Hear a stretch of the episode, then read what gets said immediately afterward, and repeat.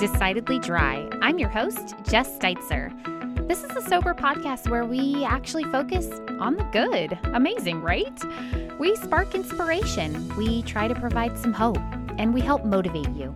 I promise to always keep it real, provide some dry humor, and remind you every single episode why sobriety is truly a superpower.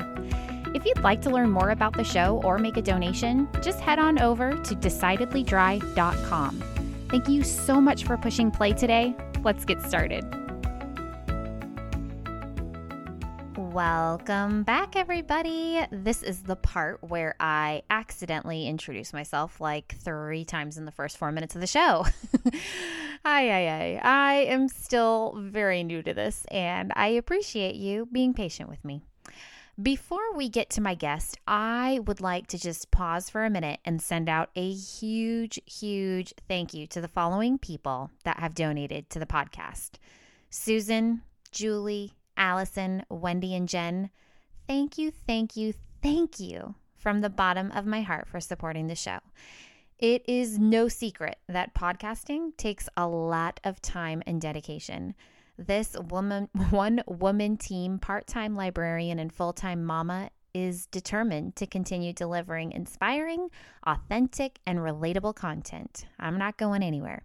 So, if you'd like to buy me a cup of coffee or simply donate to keep this project a rolling, I'd appreciate it more than you know. All right, let's skip to the good stuff. My guest today is Heather. Heather is better known in the Insta world as Ditched the Drink, and she is fabulous. Like most of our episodes here, you'll get to hear her story, how she removed alcohol, and all the amazing things she's achieving in this new chapter. Enjoy, Heather. Hello, everybody. Welcome back. This is Jess with Decidedly Dry. And today it is my honor to introduce you to Heather with Ditched the Drink. Hi, Heather. Woohoo! Hi, Jess. Thanks for having me. Oh my gosh. I already love you because you threw out a woohoo. That is like my thing. it's Friday, right? Woo, Friday I know. I yeah, we're decidedly it. dry. We ditched the drink. It's all good. All the D's, huh? Mm-hmm.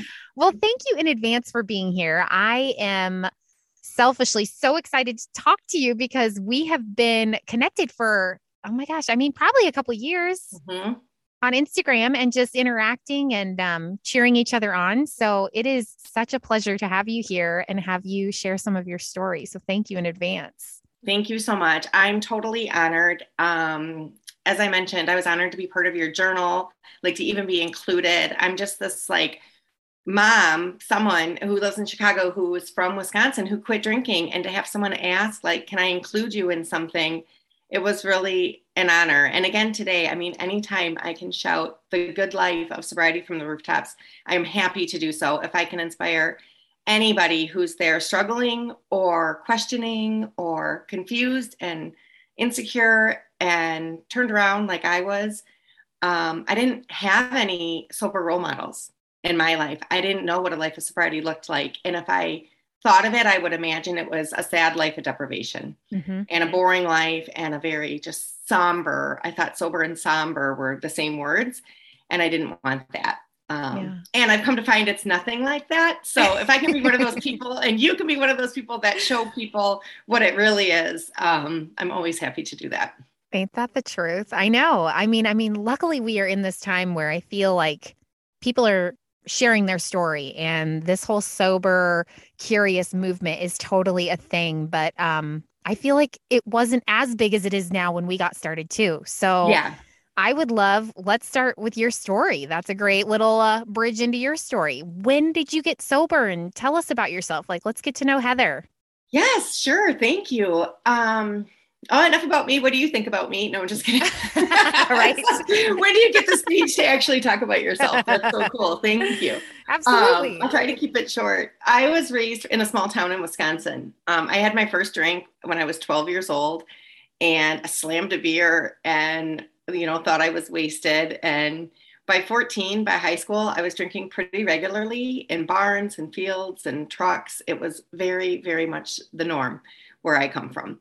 Um, the cops would come and we'd run into the cornfields and you know the cops would leave and then we'd all come back out. So, so that was just like par for the course. I went to college and i had a fake id and i went to clubs and i was a party girl. I was extroverted. I loved my friends. I loved going out. Um, alcohol gave me the courage to talk to boys. It it was so fun i thought. It gave me something to do. I met my husband in a bar. My parents met in a beer tent. So it just Wisconsin drinking culture, you know? Yeah. Um, let's see. After college, my husband and I moved to Chicago. Um, he loved the Bears, Chicago Bears, and I loved Oprah at the time. So it seemed like a natural fit for us. I mean, that's how we made decisions, right? right. So, so we were in this like young urban professional culture where we were in a bigger city uh, we had access to live music and sporting events and happy hours. And we worked for the same company, a big company, and they hired a lot of new college grads. So we it was kind of like an extension of college. There was a bunch of people our age, um, and we all became friends and went out to happy hour and did a lot of fun stuff like that. So we got married, we had kids. Um, I never drank during my pregnancies, and then having kid, I have two daughters and they're teenagers now. But having kids was like my social life took a screeching halt. And I took a step back from my job and worked part time. And my husband traveled a lot for work. So he was kind of moving up in his career. I was working part time and home alone a lot with young children and kind of isolating, kind of bored. And the bedtime, bath time routine um, you know, you talked to the sober mom squad. Yeah. It was a lot. So I would I would drink wine to take the edge off that. And wine felt European. It felt class mm. classier than the beer I drank in Wisconsin. Totally. it wasn't like party culture. You know, it was like slowly slipping through the evening just to take a, just to entertain myself maybe or take the edge off, you know, that bad bath time bedtime mm-hmm. stuff with a husband that was gone. And then if I could go out after work for happy hours, I mean, calling that work a work event, mm-hmm. but really it was a chance for me to escape that motherhood and that responsibility in that life. So I loved to do that too. Mm-hmm. And my drinking was really escalating. My dependence was escalating. Um, and then it was, I was switching job. I ended up, when my youngest went to kindergarten, I took a really big job full time downtown, very inflexible for a working mom. And um, I was a director. I had a team that reported to me, and I was like one of the only female directors. Mm. And the first thing we did um, was go on a retreat together. We were a group of new directors. And I remember all the guys, my peers, their goal was to have their wife be a stay at home mom. Mm. And I was there thinking, I am the stay at home mom. Like, yeah. Like, I'm the stay at home mom and I'm in the same job as you now. Yeah. So it was just interesting. And we were in sales and drinking was a lot part of the job. I mean, mm. we showed up to that retreat hungover, all of us in all honesty, and we drank. I mean, we were fed everything we wanted to drink. Mm-hmm. We drank it all Friday night. That was supposed to be our supply for the whole weekend. and oh my gosh. Um, yeah, I mean, in sales, I and then I so I left that job, got another job, left that job, got another job. In the meantime, um, my dad passed away, and I had two dear friends pass away, both guys that were my age that died completely unexpectedly and mm-hmm. out of order. And I was asked to do all three eulogies. So within a span of three years, I had a couple different jobs that I was unhappy with. I had broken my leg, slipped and fallen in the ice in Chicago, broke my leg, um, had all these losses. Mm-hmm. And alcohol, I just went to alcohol for my grief. Um, so much pain and so much grief, and I didn't know how to deal with it. I didn't know how to cope with it. And so then my drinking turned more messy. Mm-hmm. I was alone, drinking more alone, drinking more. Like I said, one bottle of wine used to be enough. Then it was two. Then sometimes that wasn't even enough. Right. And it was yeah. every single day without a break. I mean, if I could have one day without alcohol, I thought, congratulations to me. Yeah. So, so it was really escalating. And then it, people were starting to notice. Right. Mm-hmm. I mean, I became um, a walking blackout. I went, my anxiety was an all time high. I was incredibly depressed. I went to talk to a therapist. I told her I had a problem drinking. She said, No, you don't. Because, hmm. um, like, I wasn't driving my kids while drinking, I wasn't hurting my kids physically or with words or anything like that. Yeah. Um, so she didn't really see a problem with it. And she suggested harm reduction. And in her mind, harm reduction was um, the biggest problem was if the kids were witnessing. So to hide from the kids, literally to drink in my closet, which was a big bonus room, like to not let the kids see me drink. Oh no. And that felt like not the right advice when I was telling her, yes, I do have a problem. But, anyways, no. I was thrilled because I could keep drinking. I had sure. like permission and a green light to keep drinking. Right. And then I was on these anti anxiety meds and it turned me into a walking blackout.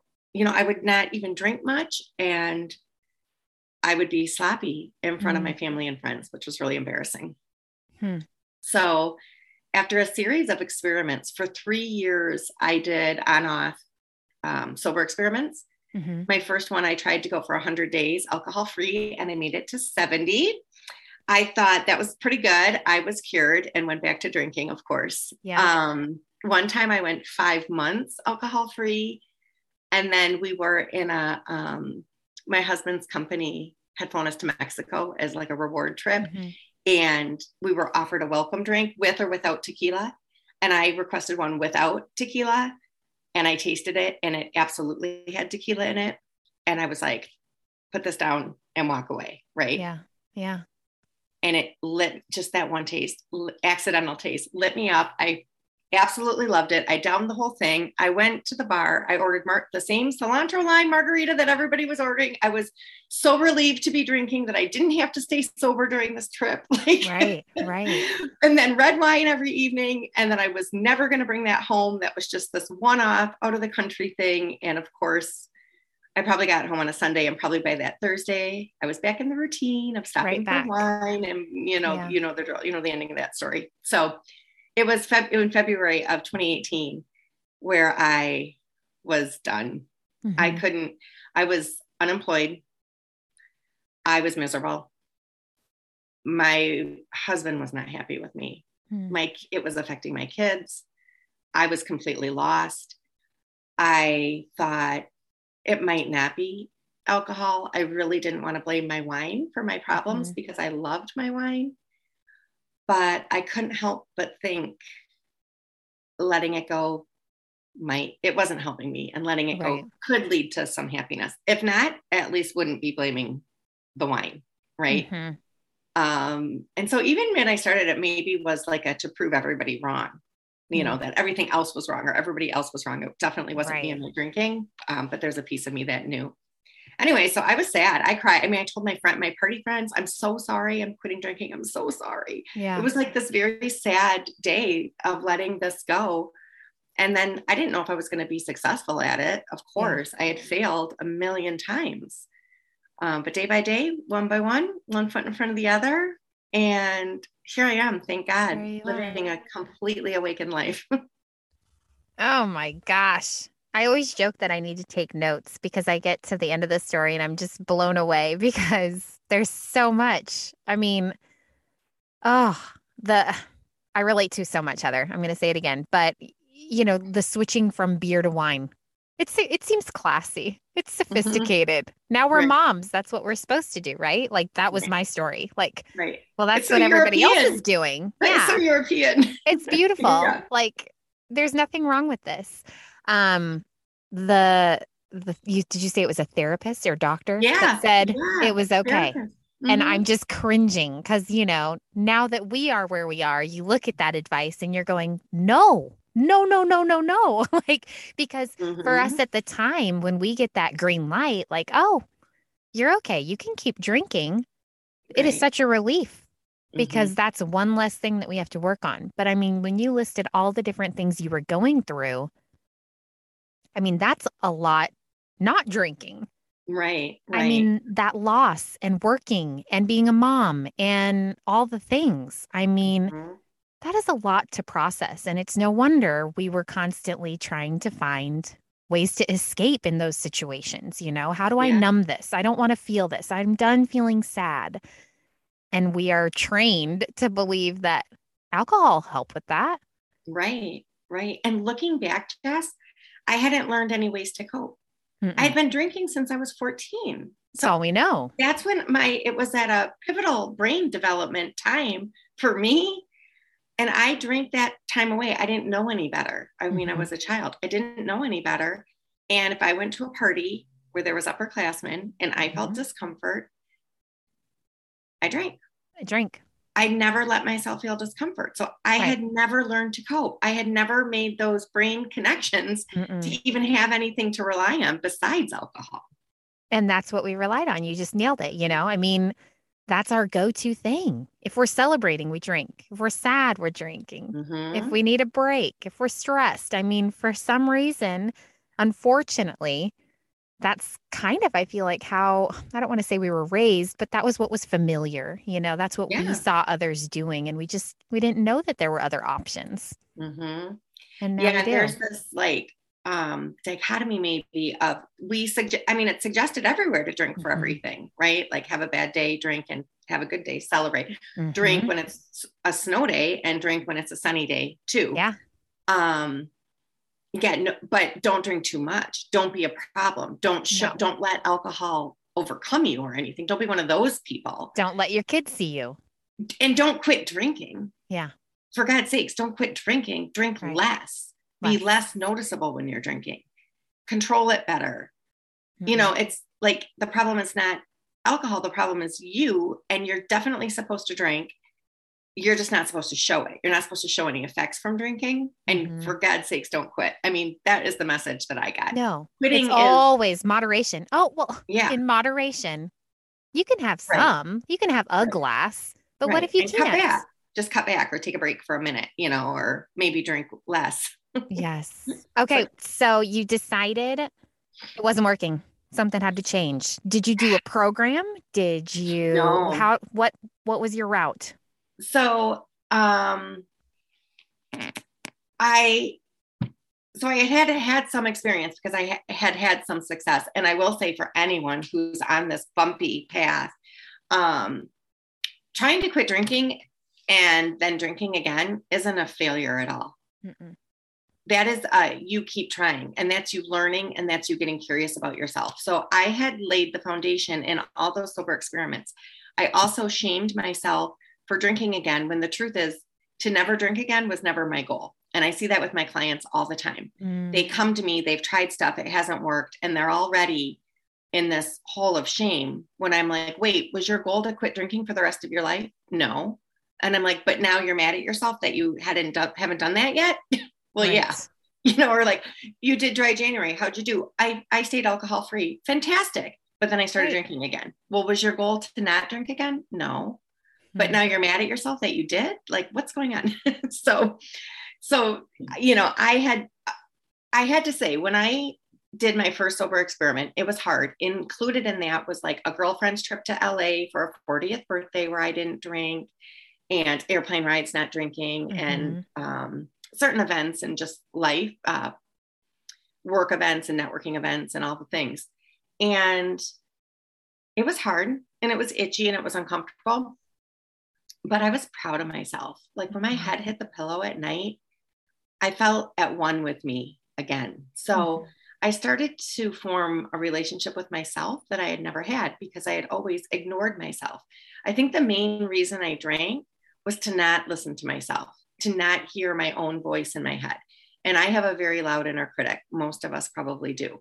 So to dial that down, to pour alcohol on that and uh, kind of fuzz that noise was probably the main reason why I drank. And when I removed alcohol, even for shorter periods of time, I started to get to know myself a little bit and I started to show up for myself. I started to trust myself. I started to keep my promises.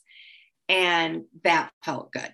Mhm. That felt really good. So um, I relied on that. I had had a little bit of experience knowing how good that felt, that at least I was at one with me. At least my head was hitting the pillow at night feeling proud and waking up feeling not hungover. Right. And that, I mean, for anyone who lived on anxiety, I mean, I was hot and shaky, full of shame and guilt every day of my life almost. Mhm. So the absence of that was huge. So there was definitely some beautiful silver linings to this, even though it was sad and hard and a change of identity. Yeah. I mean, I really had no idea. My husband and I, like I said, met in a bar. I had no idea. He knew our whole life was going to change. Mhm. I didn't. But what I did differently was I had a friend that quit with me and I surrendered and told my husband I needed help. Those were Mm. things I hadn't done in the past. I admitted, I think I this is a problem. and I, I need your help. And I asked him to not drink around me at first, just at first while I started to get my sea legs, you know. Mm-hmm. And he continues to not drink around me, and I love it. It's mm. awesome. It's better for both of us. And yeah. he can make his own decisions. He can do whatever he wants, but he loves it too. So it's it's really cool that both of us party animals are now you know basically sober together. So that's amazing um, and our family is. So it's really nice to raise our kids in that way. Yeah. i didn't do a program. I was turned off by the thought of aa that wasn't going to be it for me. I utilized resources like podcasts. I listened to the home podcast.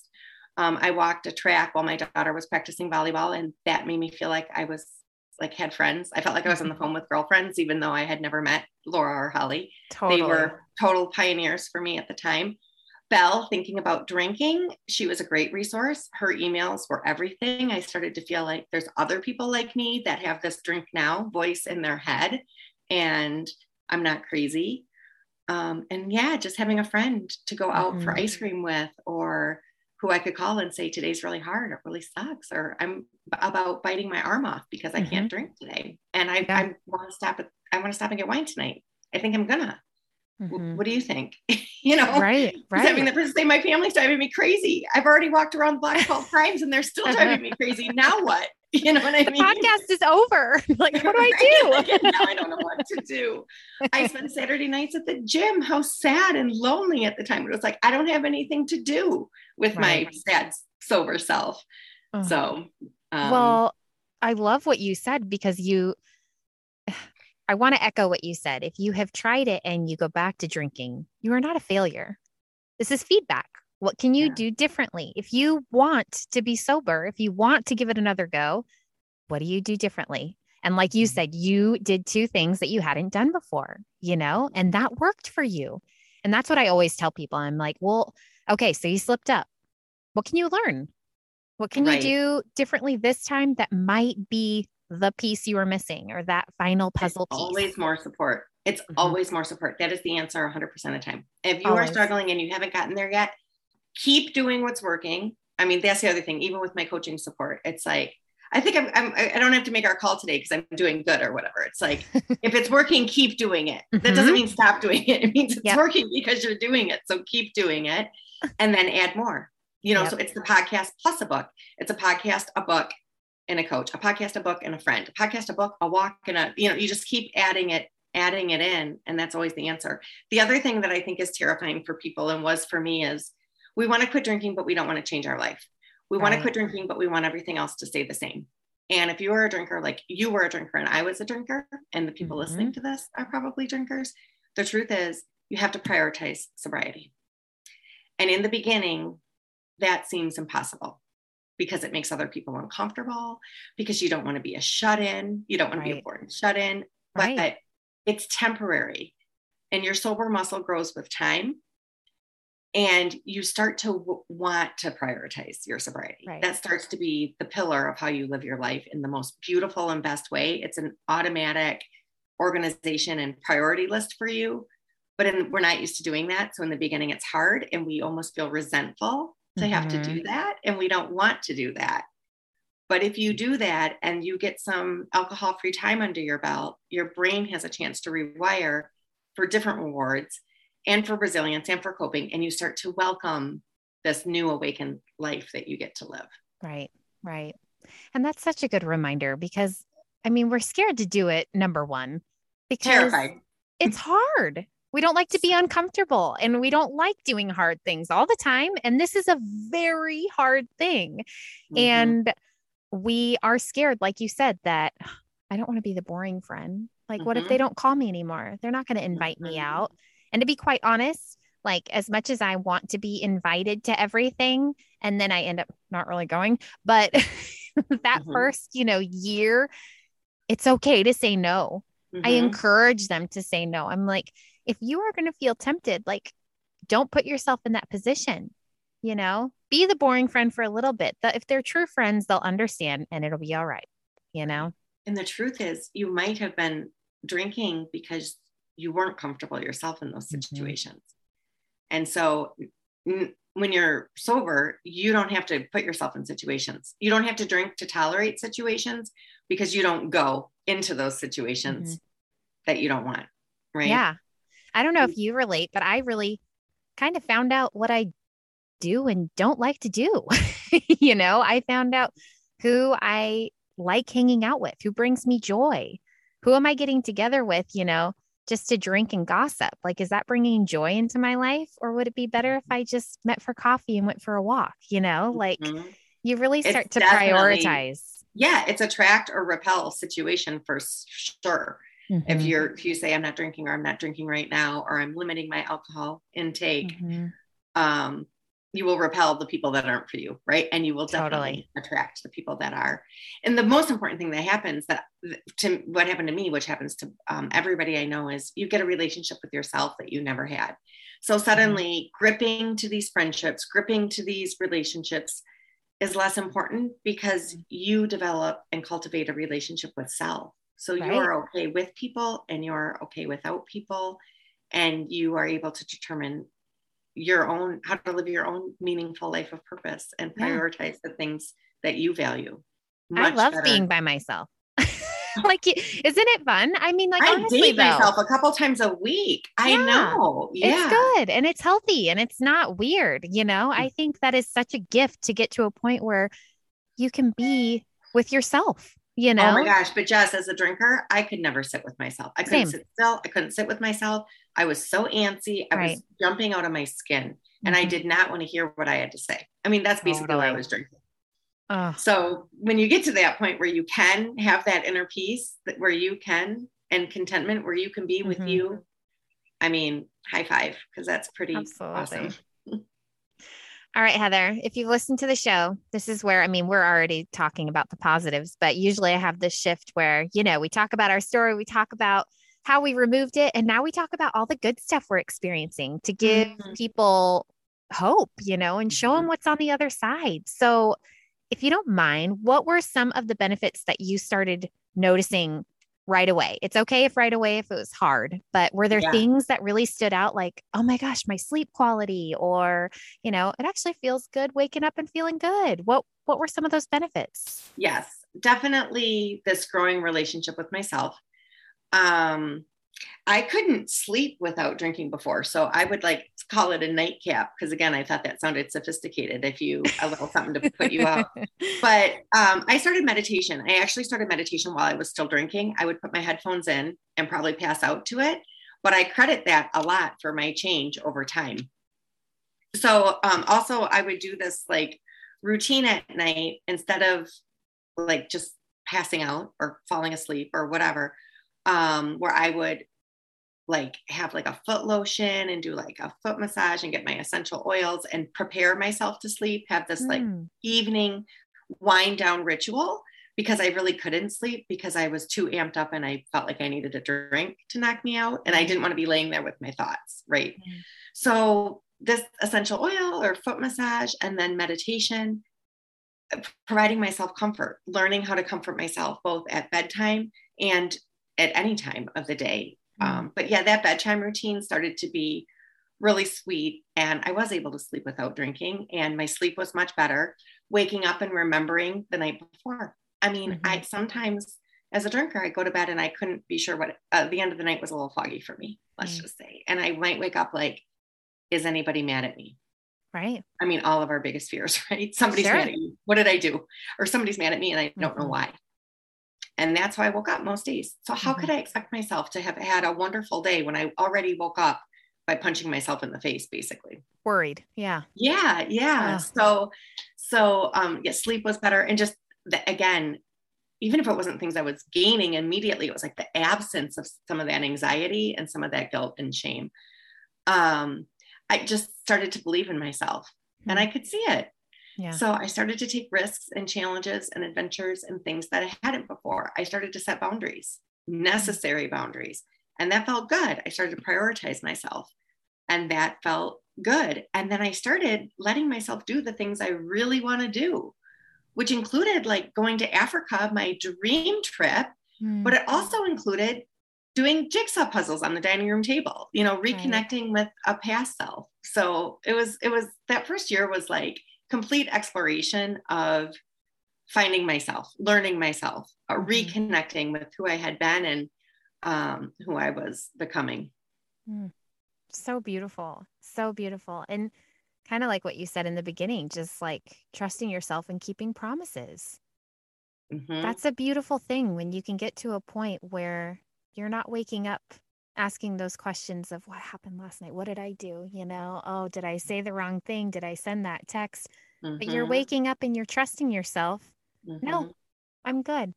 Mm-hmm. And that whole nighttime routine just sounded so therapeutic, you know, that routine and being able to go to sleep and, like you said, lay your head on that pillow being proud, mm-hmm. proud of yourself. It was everything. It, and it still is. Hmm. It's still everything.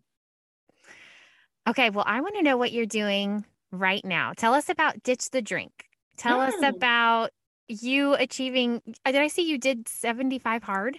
Yeah. I mean, these are big things, right? you know, that we would never tackle when we were drinking, yeah. right? So yeah. tell me what is going on right now in your life. Yeah. So I started Ditched the Drink um, because after I got, got one year sober, I was unemployed. I couldn't, I, I had been in the corporate world. Um, I was in human resources and sales for most of my life.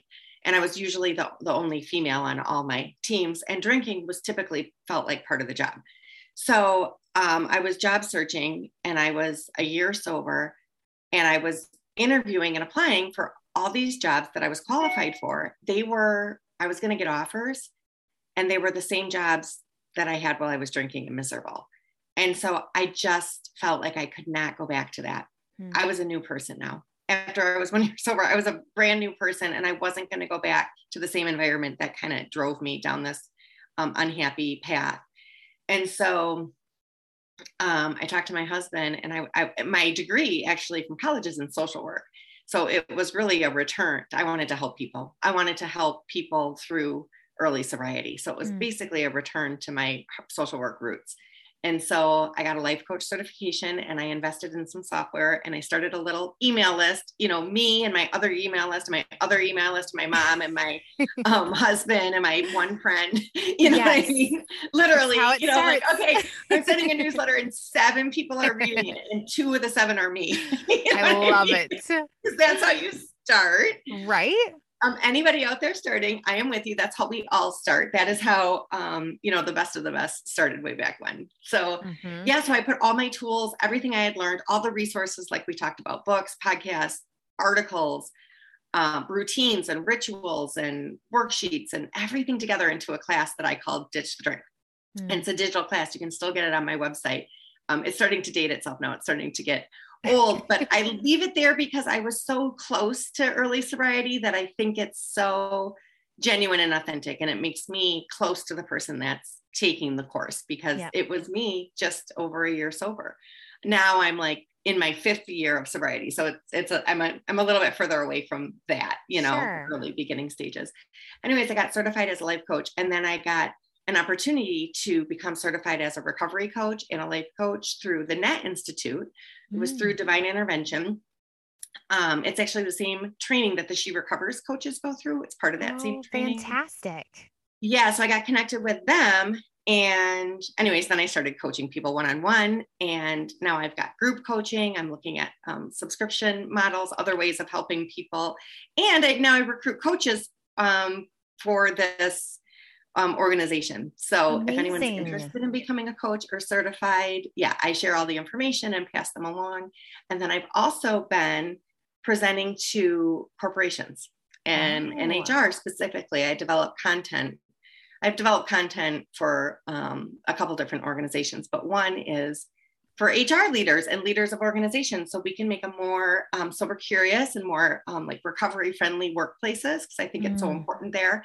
And with my background, in that environment, it's just been like a wonderful way to mix my lived experience with my education and qualifications. So it's busy. Ditched the Drink. That's amazing. Booming. Congratulations. Yeah, like, oh, thank you. Well, and I love that we're drawn to kind of what's familiar. I think as like Mhm. sober women, when we feel like we've kind of, okay, we've got, you know, we've got some days under our belt. We've got this, Mhm. I don't know, I'm comfortable and I'm confident in my sobriety. But now I feel like we, uh, and I'm not talking for everyone, but a lot of us, we want to give back and we want to reach out to those that are in similar places that we were. So I love that you reached out. You know, your instinct was kind of your HR, you know, let's get Mhm. into the companies and let's teach some of these individuals that you can be sober curious. You don't have to drink in the workplace. You don't have to Mhm. go to this event and be, you know, totally smothered with the alcohol that you're going to drink. What was it? The first day and not the whole weekend, you know? Right, right. Yeah. And leaders don't know. Um, a third of the population doesn't drink. Some Mhm. because of recovery, some because of health, some because of religion or Mm-hmm. just cultural taboo or um, health reasons. I mean, it can be any number of things. So when you are having events that surround around alcohol, you're really excluding a big part of your population. So it can be a diversity and inclusion issue, really. And leaders don't know that you can just offer an equally attractive alcohol-free option. Totally. It's Yeah. so easy and it everybody's included. And it's it can it doesn't have to be like a Capri Sun juice box, I always say, or like No. tap warm tap water. Yeah. You know, you can have a signature drink with or without alcohol. Absolutely. You can add the garnish and the salt and the, you know, whatever and the pretty glass and everybody's an adult. So Yeah. um, Yeah. but not everybody needs to drink alcohol. And at work, I mean, whatever people choose to do on their own time, whatever. But at work, there's a lot of danger in encouraging alcohol Mhm. in the culture. And actually, COVID, I mean, COVID, this pandemic has shown that so much. I mean, that's what Oh, yeah. obviously Sober Mom Squad was born out of. Um, Mhm. and so was what I do. It's called I Care with the International Center for Addiction Awareness Education. But yeah, these Zoom happy hours, drinking at three and wine Right. delivered to your doorstep. And people were isolated, people were nervous and scared. The duties of women tripled, Yeah. more than tripled. Oh my and gosh. I don't even know if we can put a number on it. Yeah. Yeah, and there's it's a lagging indicator, but it did just come out that more people under age 65 died from alcohol than COVID in the last Than COVID. couple of years. So um, it's not helpful. And also there's this like focus on wellness and being well Mhm. and um, uh, corporate wellness, but they're confused. If, I mean, you can't talk about wellness without ta- talking about alcohol, in my opinion, and in my personal Same. experience as well. Right? I mean, we both have been fitness people or Mhm. whatever.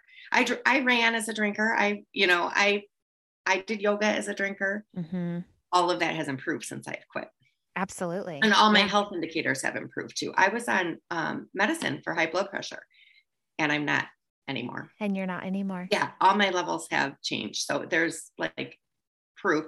Not just me, my clients. Yeah. They come back and they're like, my cholesterol's down. I'm back to normal in all these ways because I've ditched the drink. Isn't So that wild? It's real. and you just want to shout it from the rooftops too, right? Like, you Mhm. guys, I just want to shake some of their shoulders. Like, when you're ready, you're ready. But like, look at this, look at this person. Like, these are some of Mhm. the, you know, wonderful benefits that we just don't talk about. We do Mhm. now, but we didn't know Yeah. before, you know? Yeah, it's the best thing you can do for yourself. Really. If you're if you overdrink, letting it go is the best thing you can do for yourself. And for me and for you and for most of us, it's also the first domino. For me, it's the first domino. And for my clients, because if we stay alcohol free, we can do better at our jobs, do better in our Mhm. relationships, better in our fitness, better in our nutrition, all the things that make us feel good. If we start drinking, everything else falls off the rails, right? Totally. Yeah. And that's what I tell people. I mean, they'll be like, "So are you done forever?" And I was like, "I don't use that word.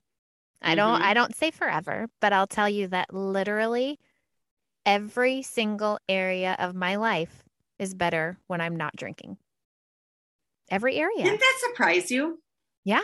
It Yeah, me. Didn't you credit alcohol for all the good times? Yeah. Yeah. Yeah. I mean, a hundred percent. How could I possibly go to a concert and enjoy myself without a beer? Right.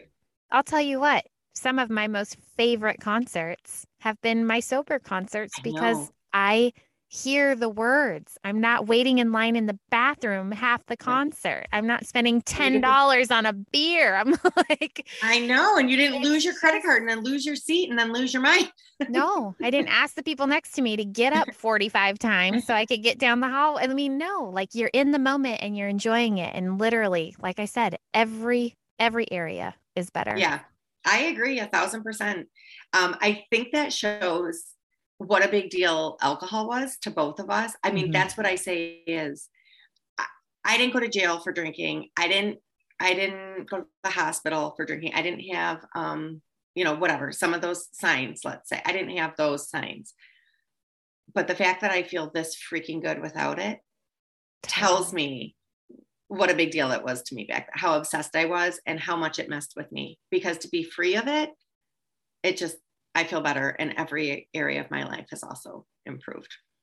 And the fact that we never want to go back you no, know? so yeah I love what you said too so a lot of my clients ask that it comes up all the time and you don't have to say forever. Mm-hmm. um, I love to say yeah I'll probably have like a drink when I'm 90 um, just to, because it calms your brain down to give yourself a point if you want. Um, but some people like i have had a, I had a client who just um, made one year made it to a year mm-hmm. and then mm-hmm. she's like now what and she's decided to go another year mm-hmm. so you get to just move your carrot if you want if you mm-hmm. count you don't have to count i mean to each their own you find what works for you but you can also give yourself a chance at any point to reevaluate mm-hmm. and truly it's not that I can't drink. I have removed the desire to drink. I see it for what it was and I don't want it anymore. Every once in a while, when the wind blows a certain way and I hear a certain song and the sun is shining like this or that, do I get a little urge of like, ooh, I'd like to have a drink? I do get that sometimes. A Absolutely. couple times a year, probably. I feel that and I think about it for a minute. And then I keep thinking about it and I'm immediately like, this is why this is why this is why i don't drink mm-hmm. because i'm already overthinking. Mm-hmm. i don't want to be thinking about this. Right. I have too many other things to think about. So no i won't be having a drink now. Mm-mm. and here i go with my happy life. And that's what i tell people too. I'm like well do you feel good when you're not drinking? Yeah i feel amazing. Oh my mm-hmm. gosh i feel so good. I get so much done. I have all this extra time. I sleep well. Like i'm great at my job. I'm with my kids. I read to them every night. You know maybe not mm-hmm. every night more nights. but mm-hmm. I'm like, okay, well, what would that look like if you brought alcohol back into your life? Oh, you know, and, and just playing it forward. We always talk about play that tape forward. What does that look like? Mm-hmm. So, oh. escape hatch, though. The hard part is the escape hatch. There's sure. not the easy escape hatch. And I think we want to break from feeling our feelings sometimes. Mm-hmm. And it changes our relationships and things and that's uncomfortable too and those are big risks and i'll be honest i've lost some very long time friendships mm-hmm.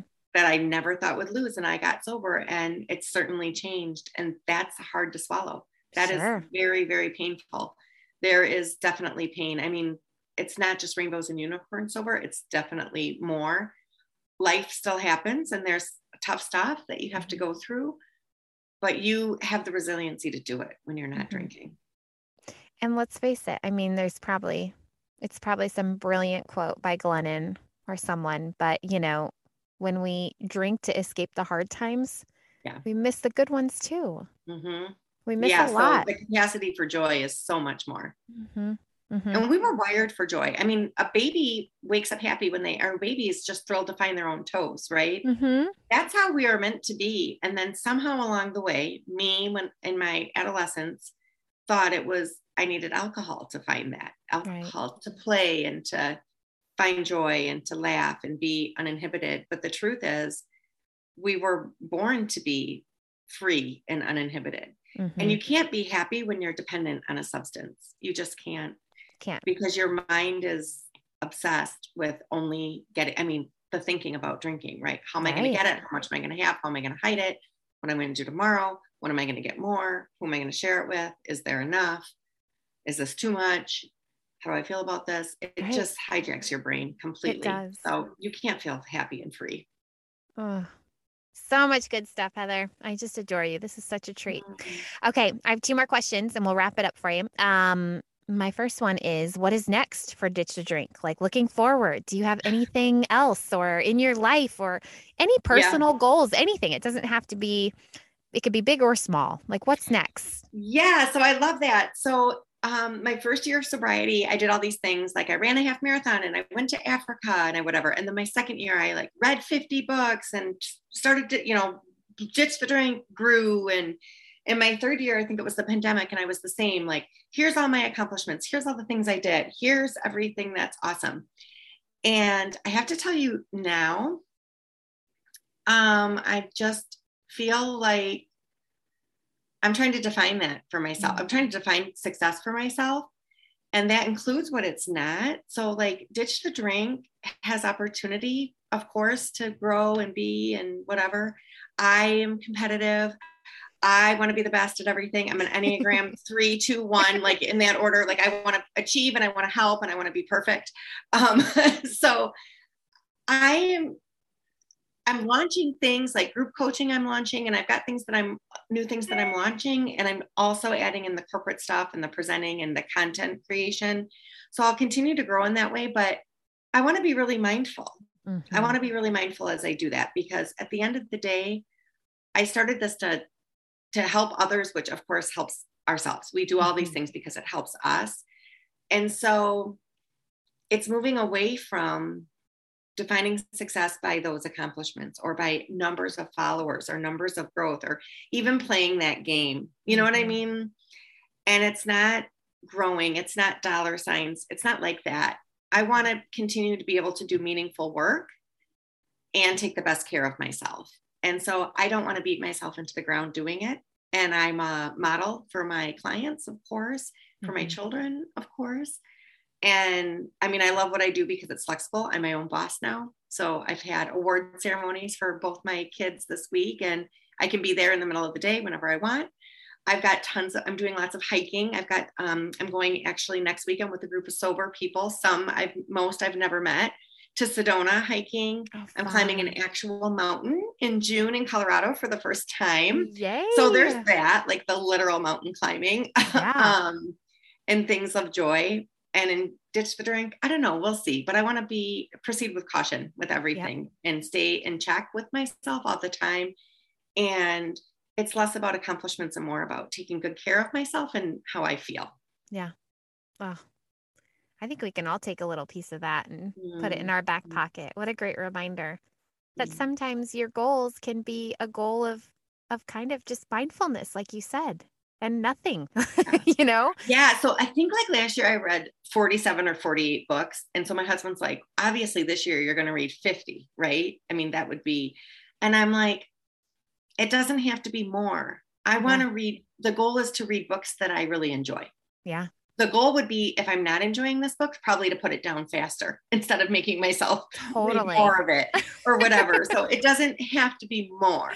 Exactly. Other, it can put I, find contentment with where you're at.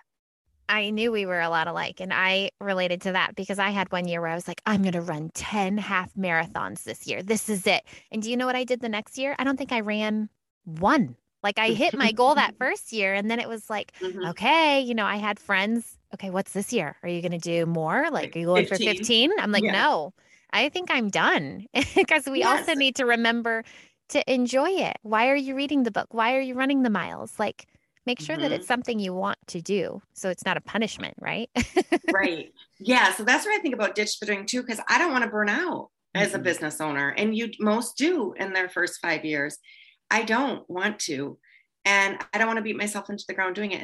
And I don't think that would be doing good service to others. So no. I want to stay aligned with me. And for me, it's okay for Ditched the Drink to be like a little boutique versus the biggest yeah. corporation. And I don't um, need employees, you know what I mean, or Same. anything like that. So there's I've got limits to what to what I want and where I want it to go. And it's okay for me to be in this little corner of the universe doing my little, you know, important work without that's exactly how i feel Helping more if i have one person listen then that's one person that needed to push play you know mm-hmm. like it's such a good reminder that the right people will be attracted to the right people like right it's not a numbers game yeah and either way today you and i got to connect so it helped I know, and it it's a you. win so that could be enough just that totally Okay, I got one last thing on my list and mm-hmm. one of my favorite pieces. So, to the one or many people listening and feeling inspired to make a change, what advice would you give them? Mm. Action, action, action. Motivation follows action. Do not wait until you're ready. You will never be ready. Do it anyways. And uh, fear of failure is you don't need that when you're getting sober. Just do it. Do it clumsy, do it awful, do it one. I mean, do it again and do it again. It's not the trying that does it, it's the trying again that does it. So don't wait for you're ready. Motivation just always follows action. So do the thing. Schedule a complimentary call with me, sign up for Sober Mom Squad, whatever it is. Find a group, find a coach, find a community, find somebody, find somebody who has what you want, who's living the life that you admire, and ask them for help. Mm-hmm. You have to ask for help. And for all of us perfectionists, people, women that have it all together in every area of our life, we don't know how to do that. And ask for help and add in more support and do it before you're ready and do it when you know you're not going to be good at it. Do it and be terrible at it and do it anyways and just keep doing it. I love it. Oh, Heather, thank you so much. I appreciate you just taking the time and everything you had to say. I mean, so valuable and so beautiful. And I appreciate mm. you. I'm glad to be sober sisters with you. Like we said, we've kind of watched each other grow from the beginning. And to anyone listening, good job. Good job just for listening, for Absolutely. being curious and learning about yourself and and learning about um, the sober life. And you and I can attest you will you will never regret it. So never. if you're on that path, stay there, keep going, add trust your gut. Trust mm-hmm. your gut. You push play for a reason. You're still listening for a reason. So just don't drink today and see what happens. Right? Sounds good to me. All right, Heather. I'm gonna keep your or I'm gonna have all of your information in the show notes for people that want to reach out to you. And um, we just appreciate you. Thank you so much for taking the time. Amazing. Thanks, Jess. Bye. Bye. If you'd like to learn more about the show or make a donation, you can head over to decidedlydry.com.